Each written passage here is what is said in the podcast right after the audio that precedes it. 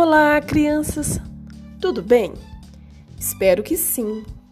E aqui, você já sabe, tem história. E a história de hoje é a história da Bela Adormecida. Era uma vez um rei e uma rainha. Eles estavam muito tristes porque não tinham filhos. Até que um dia nasceu uma linda princesinha que eles chamaram de Aurora. No dia do batizado, vieram três fadas madrinhas, a Fauna, a Flora e a Primavera, para dar presentes para a princesinha. A Flora presenteou a menina com grande beleza. Já a Fauna, com uma maravilhosa voz para cantar. Mas antes que a primavera pudesse dizer alguma coisa, um furacão invadiu o palácio. E com ele entrou a Malévola, a bruxa do mal. Furiosa por não ter sido convidada para a festa, a Malévola jogou na inocente criança uma terrível maldição. Então ela falou assim: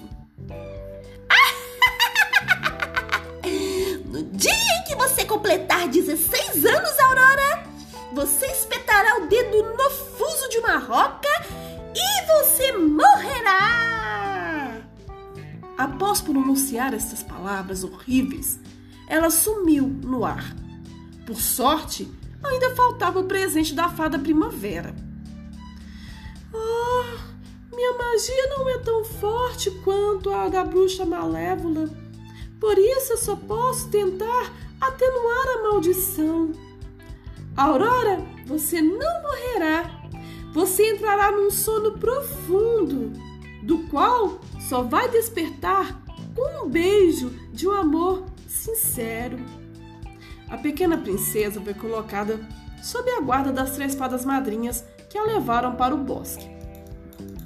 Os anos se passaram, sem que ninguém soubesse onde estava a princesa, nem mesmo a bruxa malvada.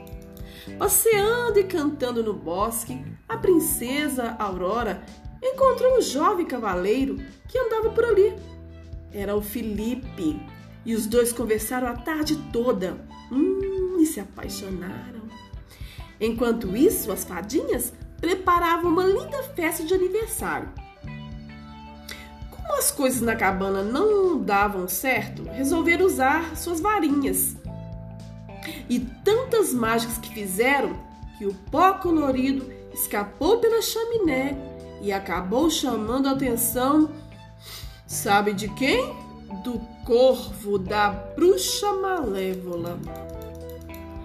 Quando a Aurora chegou na cabana, ficou muito feliz com a festa surpresa e adorou o lindo vestido. Contou que estava apaixonada. Quando souberam de tudo, ao invés de ficarem contentes, as fadas ficaram tristes e então disseram toda a verdade para Aurora. Ela estaria como princesa prometida para um outro homem.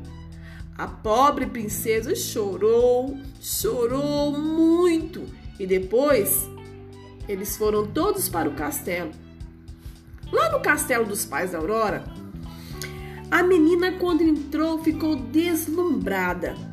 Ela percorreu todas as alas e numa delas, sabe quem ela encontrou? Você já pode imaginar, né? Pois bem, ela encontrou uma velha. Ah, era a bruxa malévola disfarçada.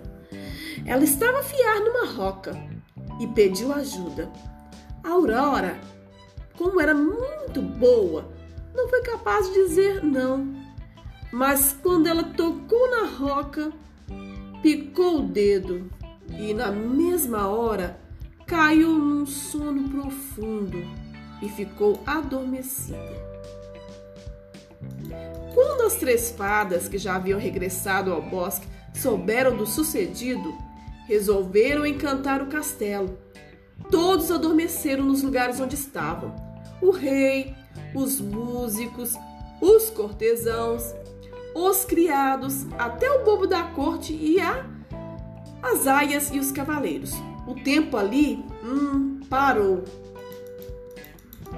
Desesperadas, as fadas foram procurar por Felipe e contaram tudo a ele.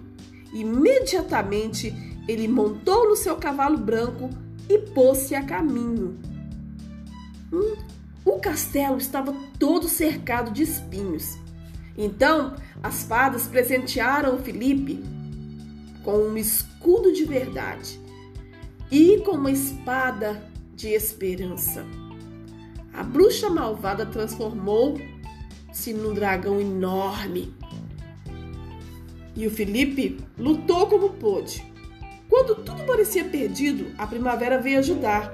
E o Felipe, ele mais uma vez pegou a espada encantada. Quando ele arremessou contra o dragão, que era a bruxa, hum, a espada foi certeira, bem no peito da Malévola. E neste momento, ela desapareceu para sempre.